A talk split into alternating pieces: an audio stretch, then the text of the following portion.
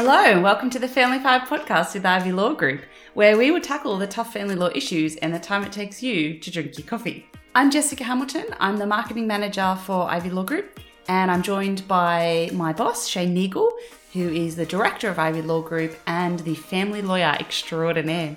In this podcast, we will take a five in five approach five questions in five minutes. Our aim is to keep the podcast light, easy to understand, and to give you some valuable information to take away with you. All right, we're back with another episode, and we're recording this from our brand new offices. How exciting! How are you, Shane? The best we can see the water. Woohoo! Yay! All right, so today we're going to be focusing on property, and the title of this episode is Everything But the Kitchen Sink What Property Isn't. So, Shane, when it comes to a property settlement, what is property and what isn't property in a family law matter? Because obviously, we're not talking about the kitchen sink here, are we? Um, sometimes we are. Uh, we had a case where the parties were fighting over a shower curtain, a statue, and another bit of property had a bit of money in it, and it was a few million dollars. So when we talk about property in family law, uh, there's an actual section of the Family Law Act, it's Section 4, that people can look at. It's a very basic definition now, and it uh, talks about things that are in our possession and or in reversion. I won't worry about reversion other than say that's the interest that we're given to somebody else and you get back.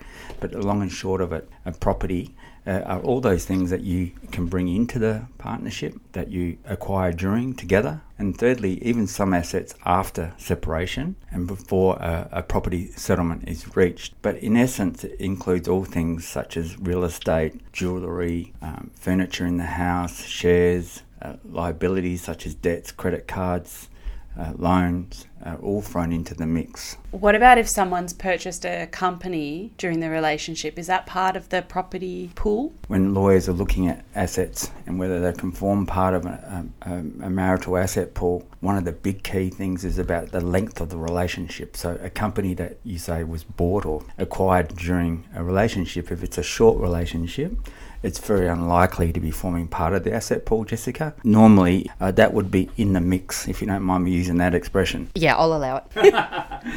All right, so you talked before about assets that are bought in before a relationship, during, and after. So, how does property get divided in a settlement following a separation? Can you walk listeners through the process briefly? Briefly, oh, I think this is the biggest torturous part of this whole thing. It's so difficult. So, the four steps are identifying the assets and liabilities, and this is something else that's unique, is also called financial resources of the parties. I quickly just want to say with that, that wasn't discussed when I talked about property because sometimes that somebody's got a beneficial interest in a trust from their parents that they'll keep posted property settlement and the court treats that as a financial resource. The process requires uh, the parties to assess what their contributions were. There's things called direct and indirect contributions, and direct is where you brought in a million dollar house and the other person didn't have anything. Indirect contributions, such as with homemaking. And then the third step is the court goes into assessing what are the future needs of the parties, and one person might be looking after the children,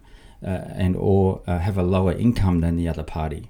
Uh, what happens where all contributions were equal in the end after 20 or 30, even sometimes 10 years, uh, the court might make an adjustment over the asset pool to say, oh, no, the person with the children or earning less, and it could be a man or a woman. Uh, the fourth step is uh, a process involving the court requiring itself to make a just and equitable property settlement when it looks over, again, another layperson term, the spread.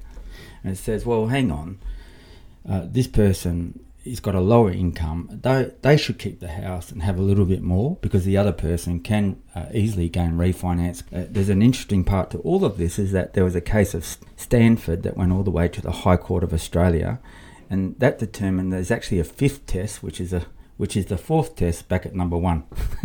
so what it said was before we kick off, uh, we need to work out whether this case uh, needs to have any property settlement at all. Okay, so on that, how important is ownership when it comes to property? For example, if a house is 60% owned by one party and only 40% owned by the other, does that mean it's split 60 40? The process would be, and again, it goes back to length of the relationship and different contributions, but all those things kind of get washed away in the sense that the court needs to make a, a just and equitable property division. Now, the person holding 40% might be the one uh, in the end that's looking after the children. or earning less income. And so the court might say, no, no, no, and if that's the only one asset, it's a good example, then the court says, no, no, they get 60%. Does that make sense? Yeah, it does. All right, so what happens then when you need to sell a property, but one party won't move out? It really does involve lawyers writing to them in the first place or to their lawyer. If the person's just not willing to move, then unfortunately you have to go to court and get a court order. So, one of the many things that I've learned since I started working here was in regards to property, and it was that dogs are considered property which is quite interesting, I guess, because a lot of people consider dogs to be, you know, their, their children, part of their home, etc.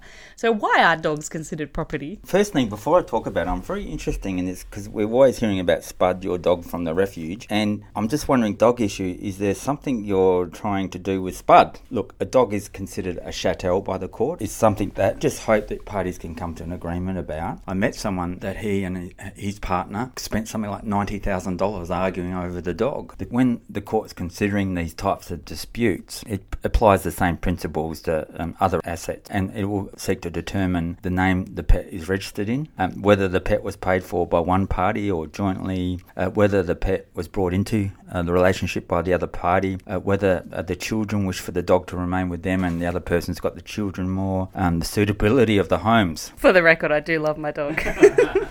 All right, so we're at time now. So now it's time to end with a lovely joke.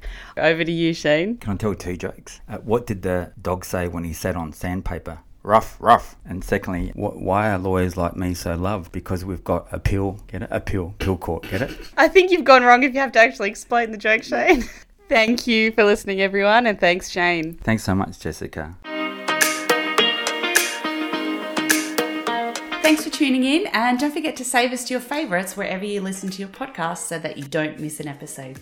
It's important to note that the contents of this podcast are intended as a general guide to the subject matter, and if you are looking for specific advice about your individual circumstances, then we would recommend getting in touch with one of our friendly family lawyers.